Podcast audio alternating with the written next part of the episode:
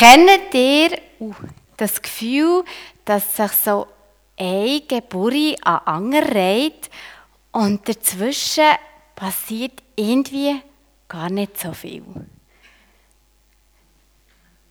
Der Alltag ist definitiv gefüllt mit ganz vielen Sachen und es gibt im Leben auch sicher mega viel Erfreuliches und hin und wieder eine kleine Veränderung. Aber wenn man so über das Grobe schaut, ist man etwa, wer man halt so ist und macht so ein das, was man immer so macht. Und zwischendurch ändert sich vielleicht etwas Kleines, aber es bleibt so ein so, wie es ist. Und es ist auch ziemlich voraussehbar, wie es wird weitergehen. Und ich finde, das ist eigentlich nicht primär abzuwerten oder verwerflich, wenn das Leben so ist. Wenn wir uns aber vorstellen, dass die Geschichte der Menschheit über Jahrhunderte sich etwa so abspielt, dann gibt es von außen wahrscheinlich schon nicht so viel Spannendes zu entdecken. Etwa so müssen wir uns die Zeit vorstellen, wo der Abraham geboren worden ist. Andrea hat es am Anfang schon gesagt, wir starten heute in eine neue Predigtserie zum Abraham. Und sein Leben startet mit einer Ahnenreihe. Wenn wir fangen an über Abraham lesen, lesen wir zuerst über eine Ahnenreihe. Und tatsächlich werden auch Jahrhunderte vorher einfach in Ahnenreihen zusammengefasst. Weil es schlichtweg nicht viel Spannendes zu erzählen gibt über diese Zeit. Es ist irgendwie nicht wirklich krasses Neues passiert oder interessante Entwicklungen gegeben. Es hat sich mehr oder weniger einfach ein Jahr ans andere gereiht. Und so ein bisschen salopp gesagt kann man sagen, die Menschen sind geboren, sie sind durch das Leben, sie sind älter geworden und irgendwann ist man gestorben. Und so geht es über Jahrhunderte. Und Teil von diesem Kreislauf war auch der Abraham. Es kommt einem fast so ein vor, was mit der Schöpfung in den ersten Kapitel der Bibel gestartet hat, ist irgendwann in die Stocken geraten. Und ist so eine ziellose Bewegung, fast so ein bisschen in einem Leerlauf unterwegs. Und der Abraham, der Teil dieser Zeit ist, droht eigentlich noch mehr als alle anderen in Vergessenheit zu geraten. Weil seine Frau Zara ist unfruchtbar. Und wer zu dieser Zeit kein Kind haben konnte, der hat tragischerweise auch keine Zukunft gehabt. Und dann greift Gott in das seit Jahrhunderten irgendwie im Leerlauf drehende Weltgeschehen ein. Und er ruft und auserwählt eine Familie, der Abraham und Sarah. Und ausgerechnet für eine neue Zukunft zu schreiben, wählt er eine Familie ohne Zukunft aus. Wir lesen doch zusammen gerade die verheißungsvolle Geschichte. Und zwar echt der Anfang. Abraham heiratete Sarah. Sarah war unfruchtbar und konnte keine Kinder bekommen. Das ist so ein bisschen die Ausgangslage. Und er geht weiter. Da sagte der Herr zu Abraham: Verlass deine Heimat, deine Sippe und die Familie deines Vaters und zieh in das Land, das ich dir zeigen werde. Ich will dich segnen und dich zum Stammesvater eines mächtigen Volkes machen. Dein Name soll in aller Welt berühmt sein. Alle, die dir und deinen Nachkommen Gutes wünschen, haben auch von mir Gutes zu erwarten. Aber wenn jemand Böses wünscht, bringe ich Unglück über ihn. Alle Völker der Erden werden Glück und Segen erlangen, wenn sie dir und deinen Nachkommen wohlgesinnt sind. Abraham folgte dem Befehl des Herrn und brach auf, und Lot ging mit ihm. Abraham war 75 Jahre alt, als er seine Heimatstadt Haran verließ. Seine Frau Sarah und Lot, der Sohn seines Bruders, begleiteten ihn. Sie nahmen ihren ganzen Besitz mit, auch die Menschen, die sie in Haran in Dienst genommen hatten. So zogen sie in das Land Kanaan, in dem damals noch das Volk der Kanaaniter wohnte. Sie durchquerten das Land bis zu dem heiligen Baum der, bei Sichem. Dort erschien dem Abraham der Herr und sagte zu ihm, Deinen Nachkommen will ich dieses Land geben. Da baute Abraham dem Herrn einen Altar an der Stelle, wo er ihm erschienen war. Von dort aus zog er in das Bergland östlich von Bethel. Seine Zelte standen zwischen Bethel im Westen und Ai im Osten. Auch dort baute er einen Altar und rief im Gebet den Namen des Herrn an. Dann zog er von Lagerplatz zu Lagerplatz immer weiter nach Süden. Aus der Mitte, in dem, wie ich erzählt habe, Leerlauf von menschlicher Geschichte und zu einer Familie, wo in dem Leerlauf innen eigentlich sogar noch auf dem Abstellgleis gestanden ist und keine Zukunft vor sich hat, spricht Gott seine Verheißung aus. Verlass deine Heimat, deine Sippe und die Familie deines Vaters und zieh in das Land, das ich dir zeigen werde. Ich will dich segnen und dich zum Stammesvater eines mächtigen Volkes machen. Gott verspricht am Abraham, ihn zu segnen und mit durch ihn und mit ihm der Leerlauf vor menschlicher Geschichte zu durchbrechen. Ausgerechnet einem Mann ohne Land und Kind verspricht Gott Land und Kind. Durch Abraham soll der Gang vor Welt grundlegend und positiv verändert werden. Eine Familie, die in Hoffnungslosigkeit lebt, soll zur Hoffnung für die ganze Welt werden. Gott spricht hier ein Wort über die Zukunft zu einer Familie, die gar keine Zukunft hat. Aber denen ihre Zukunft soll bestimmend sein für die Zukunft dieser Welt. Verrückt oder nicht? So ist unser Gott. Was für ein Protest, wenn man denkt gegen eine Welt, wo festgefahren und festgelegt ist und in der sich alles Indien nur noch im Kreis dreht. Es ist also hier die Verheißung von Gott, wo Grund zur Hoffnung gibt. Grosser Grund zur Hoffnung. Und es ist eine grosse Verheißung.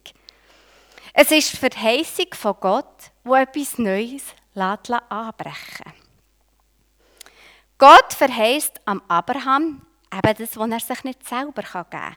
Land, Kind und Segen für die Menschheit. Es ist nicht der Abraham, der sich selber hier die Zukunft muss aufbauen und aus dem Hoffnungslosen etwas Fruchtbares machen. Es ist Gott, der sagt, ich werde dir Land und Kind geben und eine Zukunft für die Menschheit. Und er tut es immer und immer wieder sagen. Im Bibeltext kommt es immer und immer wieder vor, wie Gott sagt, ich werde dir zu einem grossen Volk machen. Ich werde dir segnen. Ich werde, ich werde, ich werde. Es ist nicht abhängig vom Potenzial und vom Können von Abraham.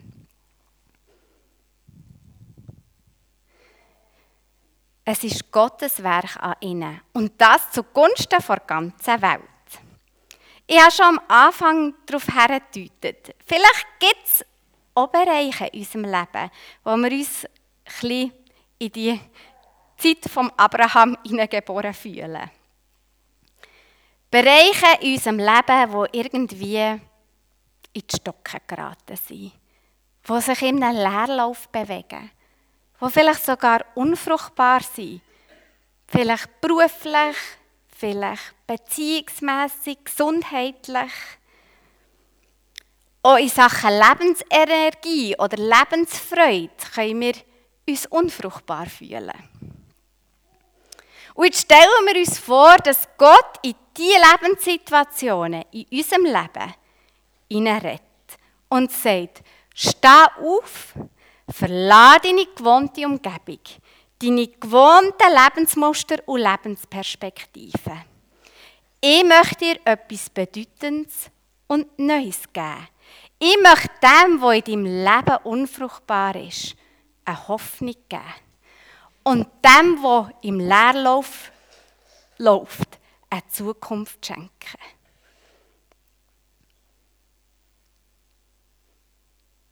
Das macht etwas mit mir, wenn ich mir das vorstelle, dass Gott in mein Leben spricht. Und ich glaube, Gott hat nicht einfach einisch einmal auserwählt und ihm eine Verheißung gegeben. Ich bin der festen Überzeugung, dass Gott auch noch heute Menschen ruft. Und ich bin auch der festen Überzeugung, dass Gott nicht wegschaut, wenn unser Leben in die Stocken geraten ist.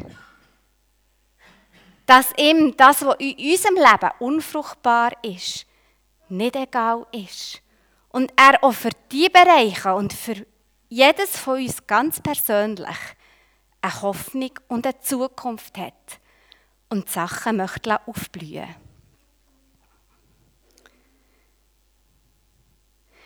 Gott hat am Abraham eine grosse Verheißung zugesprochen. Und ich glaube, er spricht so auch uns zu. Und er ruft auch von uns immer wieder Leute raus. Und wir haben dann immer die Möglichkeit, Ja oder Nein zu sagen. Die Möglichkeit hat auch Abraham gehabt. Er konnte sagen, hilf ich mit, hilf ich nicht mit. Und er hat eine Entscheidung gefällt.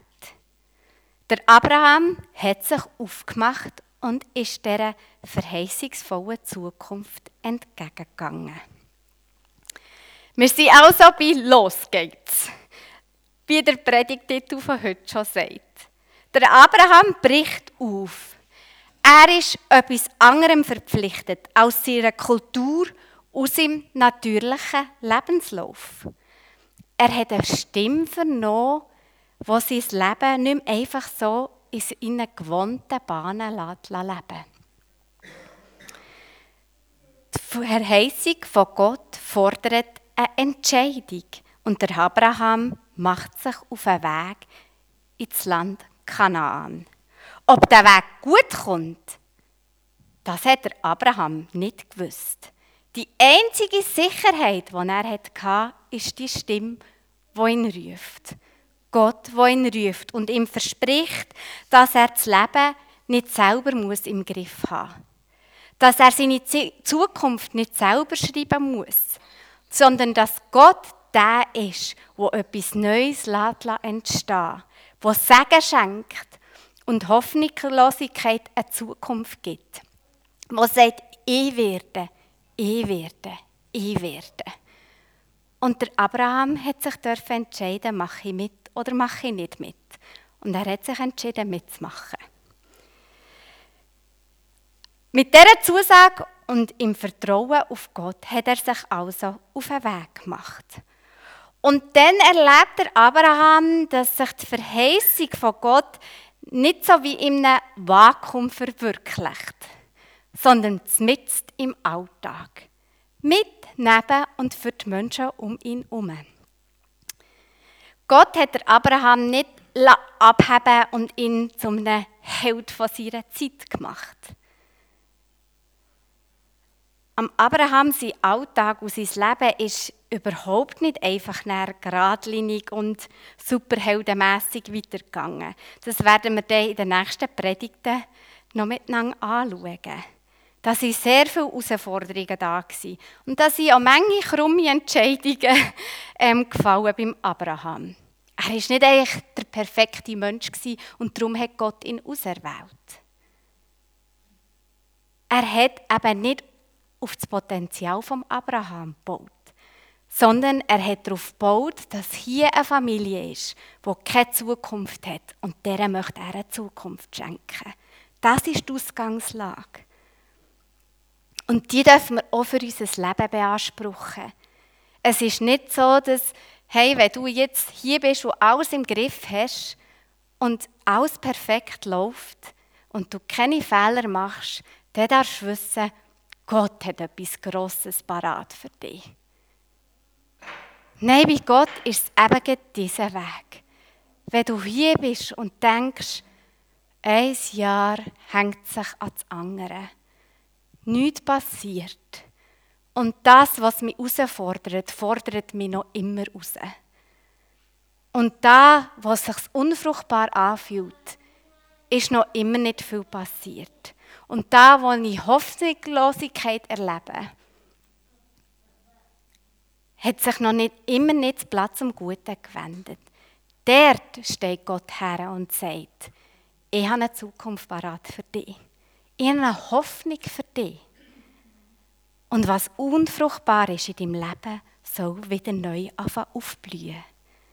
Ich finde das so, so unglaublich an dieser Geschichte von Abraham, wenn wir uns überlegen, in welchem Zustand sich die Menschheit befunden hat und dass Gott ausgerechnet der Abraham und Sarah ausgelesen hat.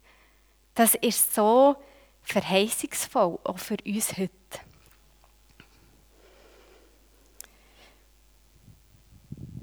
Wenn Gott seine Verheißung in unser Leben rettet, werden auch wir, ähnlich wie der Abraham, unter Umständen aufbrechen müssen und vertraut hinter uns lassen.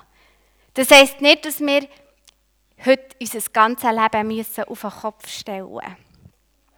Aber vielleicht heisst es, vertraute Verhaltensweisen zu hinterfragen. Allgemein übliche Denkmuster vertraute Werte oder Lebensziele, eben so, so ein das Land von unseren Vätern, da wo wir in die Umstände, wo wir hineingeboren worden sind, das Weltgeschehen, wo wir Teil davon sind. Denkmuster von unserer Zeit, Verhaltensweisen von unserer Umgebung, die Lebensrichtung in unserer Kultur. Manchmal ist es dran, aus dem auszubrechen und aufzubrechen etwas Neues geht los. Und das kann durchaus auch ein bisschen risikoreich sein. Und verwirklicht sich manchmal wie beim Abraham einfach mit im Alltag und nicht in so einer Idealwelt. Mit im Alltag, mit, neben und für unsere Mitmenschen. Und manchmal stellt sich ja dann auch bei uns die Frage, verhätte die Verheißung? verhätte das, was Gott uns verspricht. Wenn er sagt, die Trauernden sollen die Fröhlichen sein. Ja, ist denn das jetzt wirklich so? Kann ich mich denn auf das verlassen? Oder wenn er sagt, die Letzten werden die Ersten sein. Oder die Sanftmütigen werden die Weltbesitzer werden.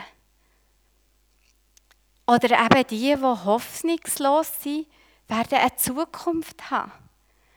Und da, wo wir das Gefühl haben, alles ist irgendwie in die Stocken geraten, kann es Gott neu aufblühen.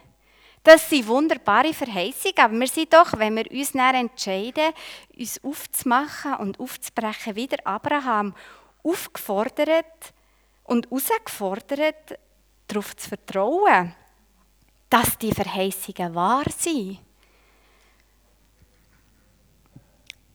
Ich finde, der Weg von, von, von erscheint uns doch manchmal als sehr unsicher. Und nicht wie ein Felsgrund, auf dem man ein standfestes Haus bauen kann. Es ist echt ein Aufbrechen, Loslassen und hinter uns lassen und ein mutiges Vertrauen auf Gott. Und das ist der Weg, da bin ich überzeugt, zu einem fruchtbaren Leben. Auch wenn er sich manchmal bisschen wackelig und unsicher anfühlt. Aber es ist der Weg zu einem fruchtbaren Leben und zu einer hoffnungsvollen Zukunft. Wenn wir uns von Gott rufen und seinen Verheißungen vertrauen. Und ich glaube, wie beim Abraham wird es nicht möglich sein, uns auf den Weg zu machen, aber alles Vertraute mitzunehmen. Wahrscheinlich müssen wir auch immer wieder loslassen. Veränderungen zulassen. Schritte eben ins Ungewisse wagen.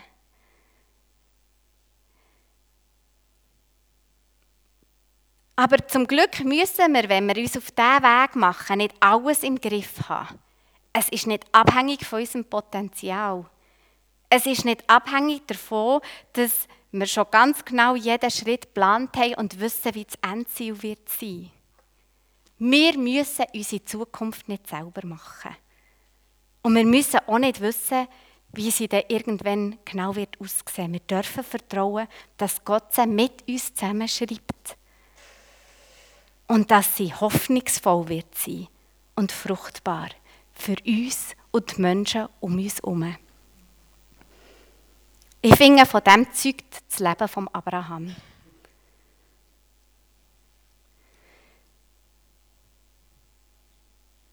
Ich glaube, ich möchte ans Ende kommen und uns einen Satz zusprechen, wo, wo ich sehr kostbar finde aus dieser Geschichte, aus dieser Anfangsgeschichte vom Abraham.